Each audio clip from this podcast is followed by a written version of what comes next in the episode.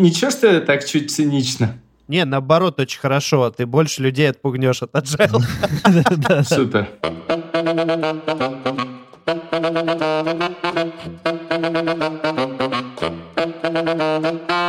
Всем привет, с вами снова подкаст «Серебряная чпуля». Сегодня у нас в гостях Борис Дьяконов. Борис, э, привет.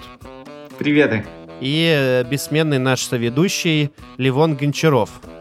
И, как ни странно, Михаил, тоже бессменный соведущий, да. В общем, у нас э, сработала очередной раз эстафета. Сергей Дмитриев, в общем, передал эстафету Борису. И вот, как бы, Борис с нами. В первый раз, наверное, на нашей памяти есть очень маленькая вероятность, что тебя никто не знает из наших слушателей. Но на всякий случай, чтобы закрыть этот пробел, буквально пару слов расскажи о себе. Кто ты, откуда, чем занимаешься?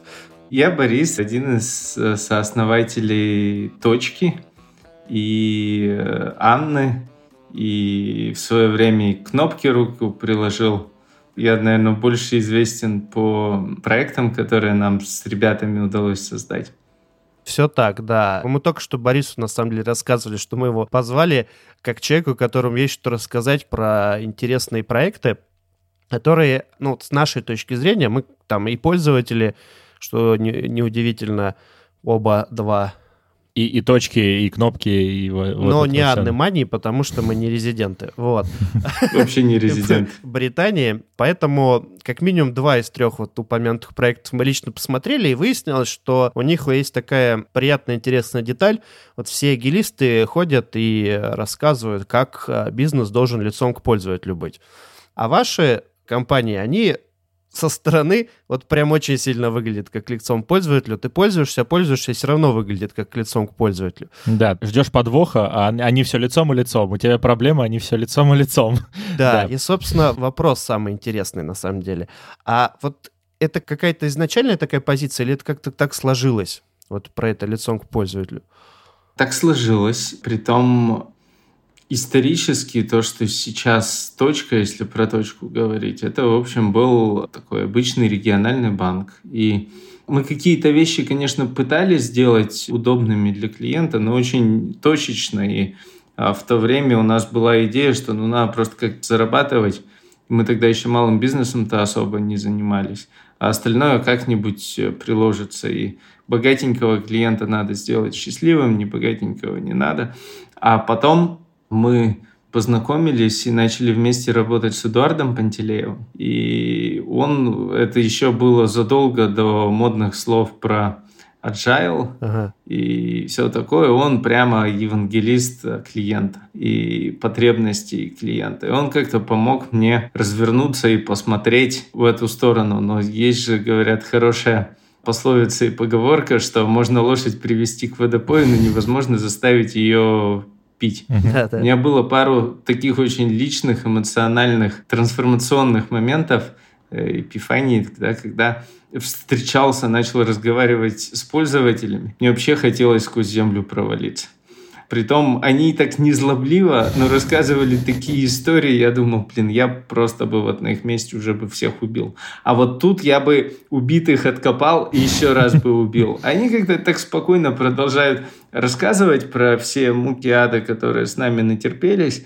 И мне это как-то так эмоционально задело, и мы начали в эту сторону очень сильно корабль разворачивать, что ребята, мы здесь для клиента, мы для того, чтобы тут было удобно, там было удобно. Но есть еще такая штука, э, что Короче, оно же все очень в теории про клиенты. Когда ты делаешь сервис из трех кнопок, ну, провел ты свои тесты, выбрал, какая кнопка будет э, покрупнее и расслабился что точка, что кнопка — это сервисная компания. Да-да-да. Это искусство про то, что тарелочки постоянно должны крутиться. Как только тарелочки перестают крутиться, тарелочки падают.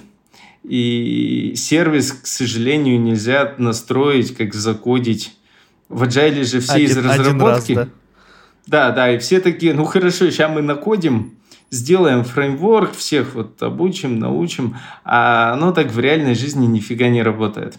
Это, а сервис, он людьми делается, да, и как бы проблем, видимо, с людьми.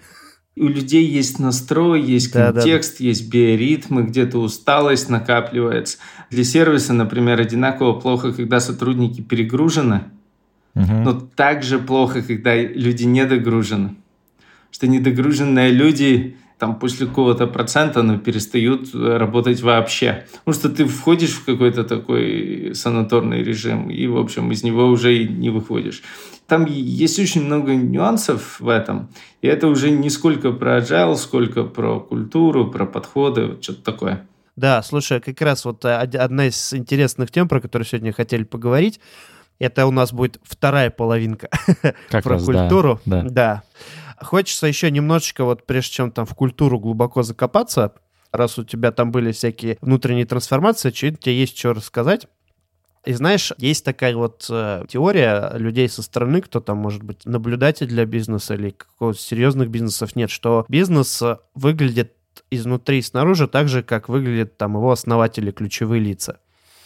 И вот совсем простой вопрос, как бы, насколько это правда вообще, насколько бизнес менялся вот ваш э, за вами самими? Кто проводником был этих изменений? Я думаю, это правда, но правда отчасти, потому что у систем есть инерция. Uh-huh.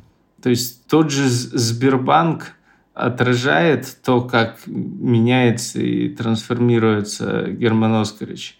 Но понятно, что с огромной инерцией, и в целом, наверное, да, но какой-то частности уже можно поспорить, есть вопросики. И понятно, что мы с командой очень сильно все трансформировались и переучивались, и учились смотреть на многие вещи по-новому. И потом у этого всего была огромная инерция, иногда которая ну, прям годы длилась. Мне очень нравится фраза, что всякое дерьмо происходит, пока самый влиятельный человек в комнате позволяет ему происходить.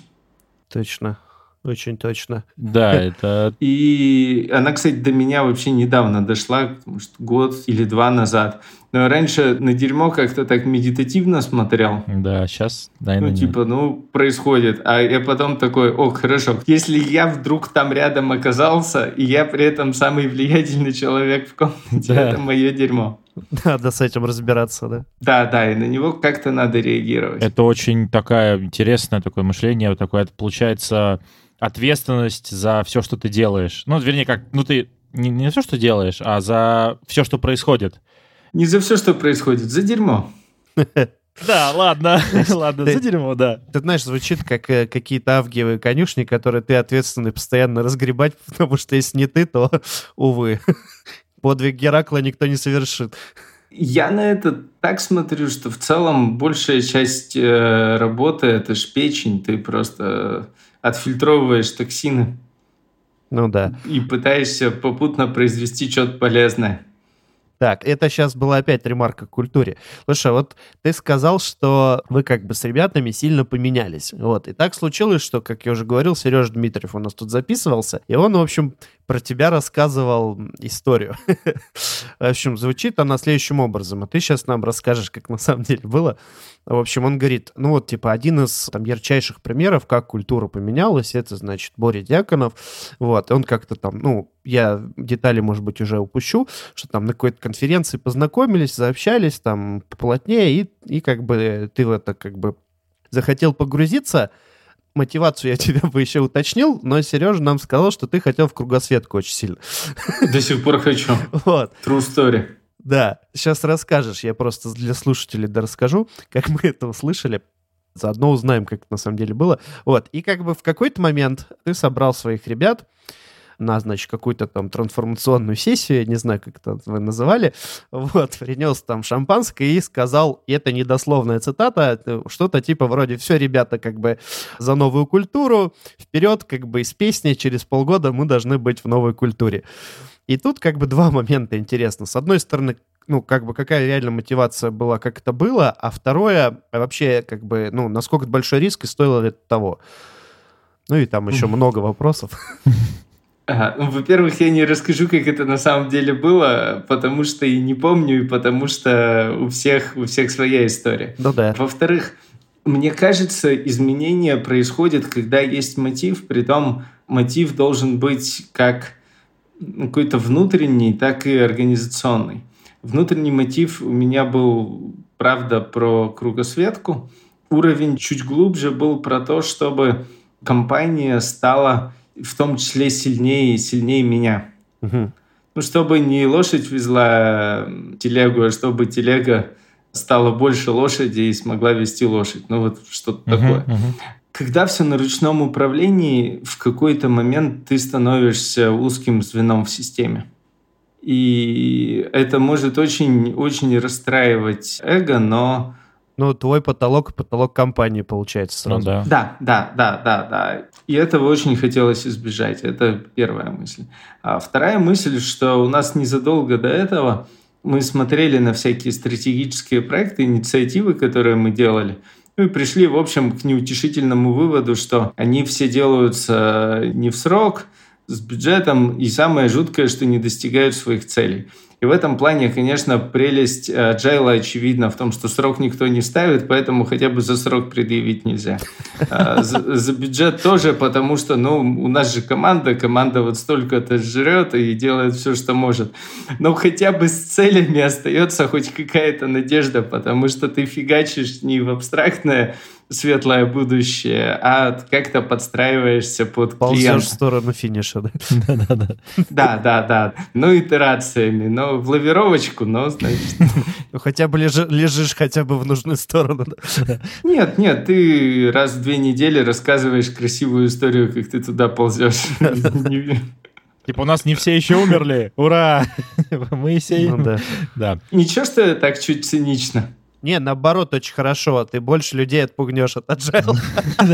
Супер. А, ребята задумаются, чтобы послушать еще пару выпусков, зачем им agile у нас на там не просто типа все в agile, зачем в agile, зачем в agile. Да, если серьезно, то хотя бы люди не будут просто бездумно ляпать все, куда попало. Реальная история, если она успешная, это, скорее всего, там было очень-очень много попыток, как бы как не получилось. И потом в какой-то момент получилось. Ну вот, и просто, ну, это моя гипотеза, что как бы, ну, там, про терпение, про еще что-то история, про как бы там, не знаю, может быть, какую-то веру. У нас история была такая, я очень влюбчивый, мне все нравится. Я agile, стикеры, вообще супер. Но у нас есть Андрей Завадский, с которым тоже вместе лет много работаем. Он сейчас гендиректор точки. И он прямо такой скептически, под, ну, не, не подозрительный, но очень про здравый смысл. Вот если мне можно легко навешать фигню всякими красивыми словами, он докопается до сути, разберется, разводка, не разводка, как-то так вот очень по-хозяйски. И мы решили его делегировать на обучение как раз к Сергею и Ко. И он вернулся, и я такой, ну как? Он пойдет, что-то там, наверное, хорошее есть. Что-то есть, да? Я подумал, что это, наверное, просто... Раз типа он так отозвался, да, то, наверное, там да, что-то прям очень хорошее. Да, да. Да, да. И у нас был какой-то абсолютно гиблый проект под названием CRM. Я думал, это только он у нас гиблый. Я позже уже понял, что эта история про все внедрения CRM. Там, по-моему, поменяли три или четыре руководителя э, проекта. Но CRM был достаточно такой гальванизированной историей, плюс заточенной на внутреннего клиента, и мы из него решили сделать образцово-показательный скрамчик. Mm-hmm. И там через какое-то время вдруг оно стало катиться. Потом была еще команда, с внешнеэкономической деятельностью, с .ведом, который до сих пор одна из таких самых сильных продуктовых э, решений точки. И, и там собрали. Ну а дальше уже просто надо было на все раскатать. Ну, это такой получился очень удачный пилот. Он вроде бы и внутренний, но вроде бы и важный, и вроде как и расстрельный, да, но смог. Ну, типа, сработало. А если не сможет, то ладно, уже хуже некуда все равно. Ну да. Yep. Да, идеально. Слушай, а насколько это вообще для вас большой риск был э, в тот момент? Ну, то есть пойти в эти все agile истории? Мы так об этом не думали. Mm-hmm. Я исходил из концепции, что хуже, чем есть, уже вряд ли будет. А вторая идея была в том, что когда людям начали рассказывать про agile, вдруг раздался голос, что вот это вот все наше постоянное метание и переобувание – Оказывается, у этого всего есть красивые имена. О, господи. Так это так называется, да? Да. У нас есть теория с Мишей, я немножко дополню, что компании, которые... Вот иногда приходишь в компании, помогаешь им, объясняешь, рассказываешь, и они такие сидят и говорят, так это вот как называется. Так вот, это, это те компании, которые прошли не путем насаждения вот этого всего, а они сами к этому пришли. И они просто, ну, логически, как кто-то где-то, возможно, что-то слышал, может быть, кто-то там в каких-то условиях попробовал, получилось, даже не называют. Выстрадали. Да, long story short, выстрадали, да. И они такие, так вот как это называется, ты их немножко присыпаешь красивыми метриками и всякими правилами, и они просто такие, как на ракете, улетают в небо, и ты такой, хорошо идет. Да, слушай, ну, это на самом деле частый ответ, просто когда люди говорят, а мы это не воспринимали как риск, а думали, что хуже не будет. Знаешь, есть просто такая тоже история, что люди какие-то серьезные изменения решаются в момент, когда они все остальное попробовали. То есть там и так э, потыкали, и так потыкали. Но все-таки хочется потихонечку переходить ко второй части про культуру. Тем более, что у нас не так много сегодня времени. Мы экспериментируем с короткими форматами. Давайте так. Официальная версия. Да-да-да, официальная версия. Про культуру. Вот ты в самом начале несколько раз упомянул, что у тебя были несколько личных инсайтов на тему того, что поменялся, что вы к клиенту лицом стали, ну, видимо, потому что повезло пообщаться с клиентами, и твои ребята потихонечку начали меняться. И вот на эту тему вопрос я сформулирую следующим образом. Просто есть как бы тоже такое восприятие у некоторых людей, что бизнесмены достаточно прагматичные люди, инвестируют во все, что там, можно померить. Ну, то есть как у вас вот с напарником. И культура, как бы, она несколько эфемерная, ее померить нельзя. То есть непонятно, то есть какой return of investment. Вот. Интересна позиция как бы тебя, как человека, который в это как бы реально инвестировал в культуру, насколько это оправданная инвестиция, насколько ее можно померить, ну... И можно ли вообще? Можно ли померить, да. Да, вообще как это? Я прямо у меня с культурой в школе нас учили, что культура определяет способ производства. Ага. Это, это такое еще полусовковое определение на сломе эпох, но она правда определяет способ производства. Она она создает э, контекст для всего. И у нас есть э, интересный пример в связи с этим. У нас же была вся эта трансформация и аджилизация, и скромизация, в общем, все эти хорошие слова. Угу на пути к самоходности, самоуправлению. Но в процессе мы столкнулись с какими-то прям в команде чувствовали, что есть культурные барьеры, не понимали, как их сшивать. У нас несколько было каких-то таких поворотных точек. Одна из них — это Константин Харский, который про клиентоориентированность. Мы когда заморочились темой, у нас финансовый директор была на конференции в Москве, вернулась, говорит, чувак, прям вот он про культуру, про ценности, про клиента, и его привезли, и он помог нам как-то, ну, знаете, так тектонически сдвинуться. Да, да, да. А вторая штука, когда мы поняли, что застряли, я сходил на тренинг «Контекст», и я думаю, ну, самим тяжело на себе операцию делать. Давайте специалистов позовем. Угу. Ну, я побоялся давить, говорю, вот, чуваки, ребята, пообщайтесь с ними. Если кажется, что норм, норм, но это не я позвал, это, в общем, э, делегаты от народа решили. И делегаты от народа решили, и мы только начали работать с Володей Геращичевым. Там три блока, и у нас после первого начинаются все эти сложности с лицензией, и там вот примерно должен был быть второй, и у нас ее как раз отзывают. И uh-huh. ну, сори, они как-то вошли в положение. В общем, тренинг тогда не состоялся. И мы всплываем в очень-очень ограниченном бюджете уже с открытием. И тарахтим, и у нас очень жесткие сроки по привлечению клиентов. Мы каждый вдох экономим. Но в какой-то момент ребята говорят, слушайте, нам надо продолжить сами пришли, да? Да, да. Слушайте, мы это вот как дальше, ну, нам это как-то объяснить надо будет. Э, и там команда чуть-чуть пересобралась, но тем не менее, мы прямо на старте только чуть-чуть раздышались, мы продолжили. Это был тоже для бизнес relations какой-то атипично большой перерыв между сессиями, но все вошли в положение, и та работа нас тоже очень сильно ускорила и катализировала. Как-то все так очень интересно сложилось. Но это в конце концов не про тренинги, это про то, что если возвращаться к тому, что культура определяет способ производства, а культура есть всегда. Да. Какая-то. Да. Да, да. Вопрос в том, что какая-то. А дальше хвост виляет собака или собака виляет хвостом. Если ты осознанно не влияешь на культуру, культура все равно на все влияет. Она просто формируется стихийно. Я еще хотел бы добавить, это моя, я вообще, это моя больная тема, что если ты пытаешься способ производства, ну, в данном случае способ производства поменять, построить, и ты не следишь за культурой, ничего, ты, в принципе, не придумаешь ничего нового, ты привык, что у тебя люди там как-то с друг другом общаются, как-то там, ну, плохо относятся к друг другу, спорят, ссорятся и все такое, и ты будешь придумывать свой способ производства, пытаясь это загасить. Ты не сможешь сказать, а давайте... Ну, ты, в принципе, если ты не особо следишь за всем этим, не думаешь как бы культурными сдвигами, ты прям настроишь э, заборов, наймешь там всяких начальников, и будет все типа мирно. Тебе никогда в голову не придет, что их надо как-то объединить, помирить, тем более уж какие-то там кросс-функциональные, тем более какие-то команды, типа... Ты про то, что если в это не вкладываться, то ты принципиально нового ничего не произведешь, ни сервис новый, ничего. Не, да, да. И, да. И вот здесь, да, но здесь есть очень интересная вещь. Там, на мой взгляд, взаимоотношения курицы и яйца, и там очень такая запутанная причинно-следственная связь. С одной стороны, культура определяет то, как мы все производим.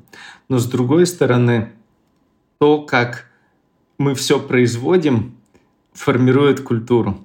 Э, да, есть, да. есть очень старый избитый пример про то, как раньше любили строить храм.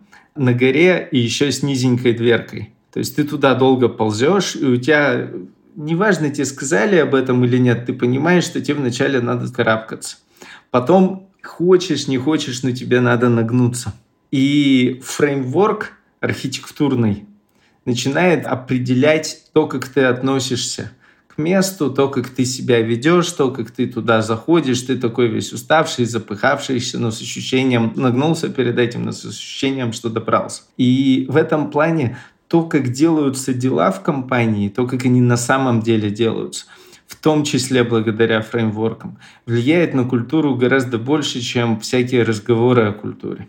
Я вот абсолютно согласен. Не могу не зайти на тонкий лед э, своего путешествия в Японию, когда я поднялся на гору на Фудзи. Да, и там так и сделано. Ты как бы идешь, идешь, идешь, идешь, идешь, а в конце красиво. И маленькая такая небольшая, ну там, куда можно зайти. Не, оно реально небольшое. Думал, что это японцы небольшие, но вот сейчас я понял, почему.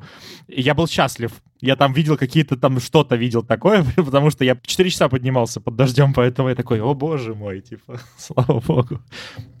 И в этом плане, опять же, если выбирать полезнее ничего не делать, чем говорить что-то про культуру, но при этом условно строить храмы в низине с большим входом. Потому что можно очень долго говорить про то, что храм это возвышен. Я сейчас специально привожу примеры из такой абстрактной оперы, но чтобы была вольность в интерпретации и перенесении на свою почву. Но Люди же не верят словам, люди верят тому, что на самом деле происходит. Можно очень долго говорить, что мы поощряем честность и открытость. Но, во-первых, это же банальщина. Никто же не говорит, что мы поощряем, когда все врут, обманывают и удерживают информацию. У всех же всегда молодой, амбициозный коллектив профессионалов, да, да, заботящийся да. о клиенте. Никто же не скажет, что Тут старые вешалки, уставшие от работы, которые просто пришли зарплату получать. Правильно? Но люди начинают внимательно смотреть. Петя утаил информацию, его за это распяли или не распяли? Петя накосячил, его наказали или все вместе из этого научились? Ну, это как ты вначале говорил про то, что то дерьмо, которое есть, э, если на него закрывать глаза, то оно будет копиться, да? Ну да, то есть это поведение, то есть оно одобряется или не одобряется. То есть если оно, если поведение одобряется, то типа все это булшит то, что говорят. Да, и вот какой бы строгой ни была учительница, она может делать вид, что строгая, но что делают подростки? Они тут же начинают тестировать систему. А если я чуть-чуть пошумлю? А если что? И как только это сходит с рук, все, да. Неважно, что она до этого рассказывала про дисциплину. Все знают, где проходит реальная граница. Как только все выясняют, где реальная граница, что с ней дальше пытаются сделать? Подвинуть. Сдвинуть ее еще чуть-чуть. Все. И эта динамика, она в целом никуда не делась.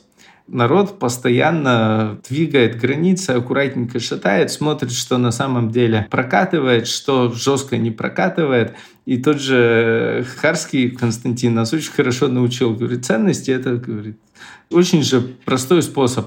Какие у вас реально смертельные грехи в компании? Вот за что вас точно убьют? Да, да, хороший вопрос. За что уволят, да? Да, и вот говорит, вот это вот есть, скорее всего, реальная ценность. Потому что новичок, когда попадает, он очень быстро пытается прощупать, вот где заборчик с током, и понять, за что тут убивают. Поэтому про клиентоориентированность очень просто. Хочешь клиентоориентированную культуру? Да, можно не продолжать, мы уже поняли. Типа убивать кого-то надо? Типа убивать за ее отсутствие, да? Очень, да, очень. Вот есть грань, которую мы не переходим. Забить на клиента — это то, что мы не переходим. Притом это со временем забывается, и эту линию надо постоянно и жестко проводить. Да, слушай, ну для этого какая-то должна быть, э, ну, типа, прозрачность, ну, чтобы это поведение нужно уметь отлавливать, видеть, то есть вокруг этого система какая-то должна быть. Потому что культура определяет систему, а система определяет Возвращаясь, возвращаясь к курице да, яйцу. Да, да. У нее, можно лишь начать разматывать, но нельзя сказать, типа, точно починим культуру, все наладится. Нет, нифига. Или там точно... Это как разговоры про лидерство, что на самом деле лидерство — это не выйти как бы и покричать вперед-вперед, а, собственно, своим примером показывать, как делать надо. Да, потянуть, сверхусилия сделать. Так, слушай, э, кусочек про культуру мы немножечко размотали, но до сих пор вот э, ты рассказал, как вы к этому пришли. Я бы, знаешь, еще какой такой вопрос задал, потому что люди его часто почему-то задают во всяких интервью. вот если бы у тебя вторая попытка была, ты бы сделал то же самое, что ты вот инвестировал бы в Store? Я бы сдох нафиг. Ну, Ладно. Не, ну это ладно, это мы опустим, что, знаешь, эффект выжившего, когда как бы все таки да, да, надо делать прям как Борис сделал, тогда у меня точно появится вторая точка. Я вообще не факт. Не, плюс это же я реально очень-очень благодарен, очень благословлен, что вот, во-первых, мы все это с, с Эдуардом делали. Он очень хорошо эти штуки чувствует, понимает, и я где-то не видел, он такой, смотри сюда, вот нам надо вот это трансформировать, вот пусть и разными словами, но смысл был очень понятен. Во-вторых, то, какие ребята в точке, тот дух, который там всегда был. Во многом это благодаря куче испытаний, которые все вместе проходили. Может, э, еще какие-то штуки, но в совокупности... У нас, кстати, недавно был еще один подход к культуре, и вообще не я его начал. Ребята, Андрей в том числе, нам надо вот как-то переопределить. И у нас был целый процесс сбора ценностей, разговоров о них, что важно, что не важно. И это какие-то такие вещи, которые потом начинают сами по себе жить. Угу. То есть как бы телега стала больше лошади, да, и поехала сама. Да.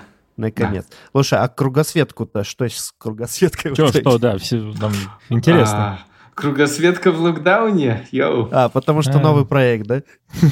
На какое-то время, да. Но здесь же в мечте прекрасно что? То, что она есть. Да. Ну, ладно, давай локдаун, как будто его нет. А как бы вообще технически у тебя есть возможность поехать теперь в кругосветку? То есть нет вот ну... Совсем в кругосветку нет, но меня, честно говоря, очень радует вот Маск со своей ракетой.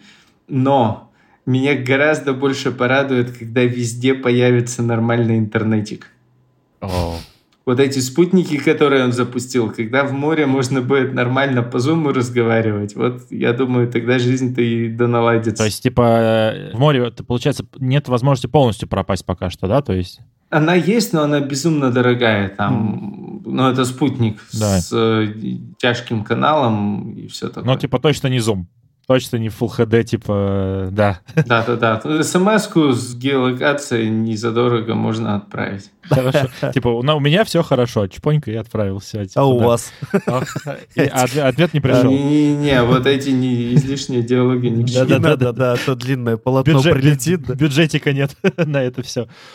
Мне на самом деле было еще интересно поговорить про Вначале я немножечко закидывал удочку на эту тему про то, что у тебя все-таки несколько компаний получилось клиент-ориентированных. Вот э, достаточно часто ты рассказываешь про точку, то есть известная история там, как про отзыв лицензии, как вы там через тернии к звездам шли, и что на самом деле, то есть у вас там достаточно большая база предпринимателей, и вы растете, и как бы, ну, очевидно, достаточно, ну, на виду банк, интервью даете и так далее. А интересно, как вот этот наработанный опыт тебе помогает, там, ну, например, с той же Анна Дотмани, то есть как э, вы сейчас э, к следующей попытке подходите, вот это возвращаясь, опять же, к ориентированности на клиента и прочему-прочему. Каждый раз как в первый. Ага. В этом плане мне очень нравится, э, говорят, когда товарищ Безос из Амазона, угу. вот эти письма его известные, он любит писать про Day One. Угу. Это день, когда у тебя ничего нет, но есть клиент, которого надо сделать э, счастливым. И в этом же конечном счете какая-то мякоть э, бизнеса, особенно сервисного – сделать клиента счастливым? Да, у тебя есть конкретный клиент с какими-то конкретными заморочками. Он всегда не такой, как тебе представлялось в фантазиях, но его как-то надо сделать счастливым. А дальше, ну ты же не можешь сделать его сам счастливым. Я же в этом плане совсем не доллар, и Эдуард не доллар, и никто из нас не доллар. Это больше история дальше про то, что возникает критичное количество людей, которые также начинают об этом думать. Ты имеешь в виду предпринимателей? Нет, нет, внутри той же Анны а, людей, есть, а. которые... Да, да. У тебя вопрос, который в бэкграунде. А это вообще надо, а что с этим дальше, что клиент в этот момент испытывает. Когда создается критичная масса людей, при том от поддержки, бэкэнд, продукты, дизайнеры, которые вокруг этого начинают думать, мне кажется, тогда у всего появляется шанс. Потом это же не всегда быстро происходит. Что вначале ты делаешь, там же процесс простой, ты делаешь какое-то дерьмище. А потом какое-то время ты слеп к тому, что ты сделал какое-то дерьмище. Потом ты понимаешь, что ты сделал дерьмище, но оказывается, что не там и не из-за того, почему ты думал, что это так. Потому что части пользователей в лоб говорят, а части они сами не понимают, просто не пользуются. Но со временем это же все сглаживается. Угу. И, и критичное количество попыткой, людей... Да? Да, да, тот самый agile. Не будь, опять он всплыл. Будь он не ладен, да-да-да. Так, и оно все сглаживается, сглаживается, и... Э, Но вопрос не в том, как продукт сглаживается, хотя это клево. Опять же в том, что появляется критичное количество людей, да, которые думают. Которые... И, да, и это да. опять про способ производства и культуру, Светочка, да? Мне почему-то очень хочется наполнить наш диалог такой метафорой. Мне папа давно, я еще в походы, когда ходил в детстве, он говорил мне с детства, где-то мне 5 лет или 6 было, что когда группа приходит на стоянку и день заканчивается, если каждый подумает о костре, то лагерь станет быстрее. То есть вот, типа, если каждый будет думать о чем-то общем, не о своем каком-то шкурном, то в общем, в целом, и вы и костер быстрее разожжете, еду приготовите, и свои личные палатки быстрее поставите. Вот. Mm-hmm. По... Супер. Да. Супер, вообще блестяще, да, потому что, по сути, каждому надо взять по какой-нибудь веточке, и да, уже, да, да, да, да. уже достаточно, чтобы запуститься. Да, да. И это не то же самое, чтобы спланировать, собрать, назначить ответственных, которые потом пойдут все это собирать. Да.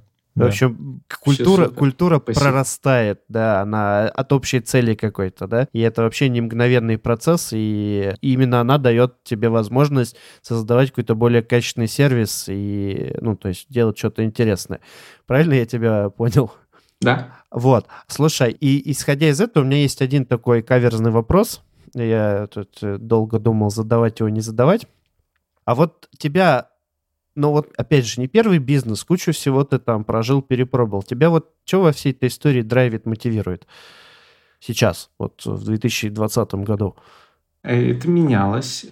Раньше это было про, про сервисы, угу. когда удается прям какой-то сервис запустить, как фичулю, которая летает. И эта радость по-прежнему иногда со мной.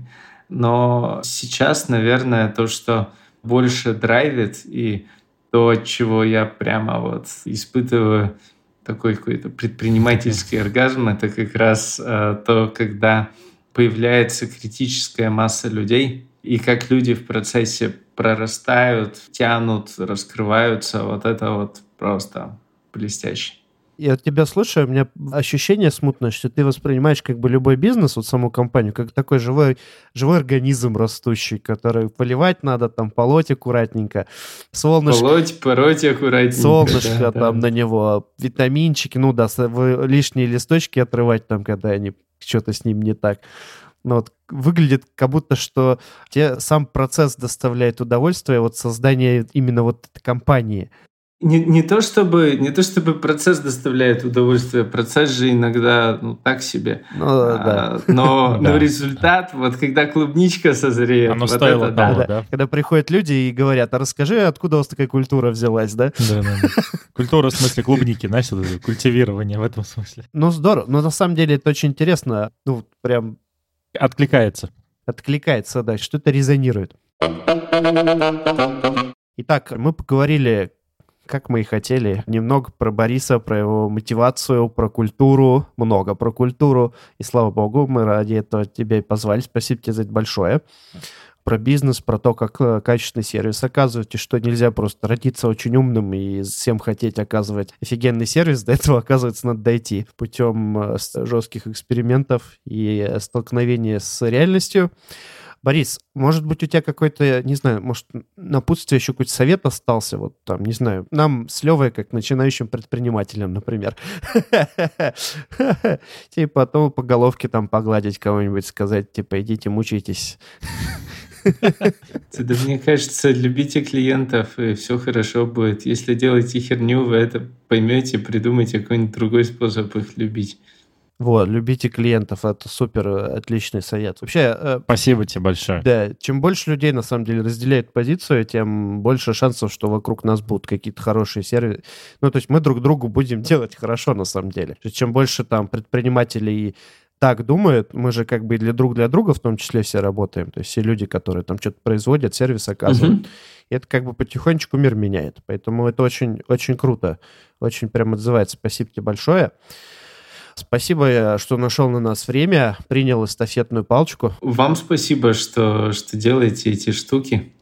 Мы... Да, очень, очень да. приятно, да. Спасибо. Вот, с нами был э, Борис Дьяконов, и это была «Серебряная чпуля», подкаст, э, который можно слушать в поезде там или дома, пока сидишь на карантине, если карантин еще не отменили. Мы просто не знаем, когда выйдет этот выпуск, завтра, послезавтра, через месяц мы живем в состоянии неопределенности. вот. Всем спасибо. Ставьте лайки, комментируйте, пишите вопросы Борису, мы постараемся их передать, или он сам их там увидит. Нам очень важно, чтобы вы давали какой-то фидбэк, и это очень мотивирует, потому что мы понимаем, что мы это не просто так делаем.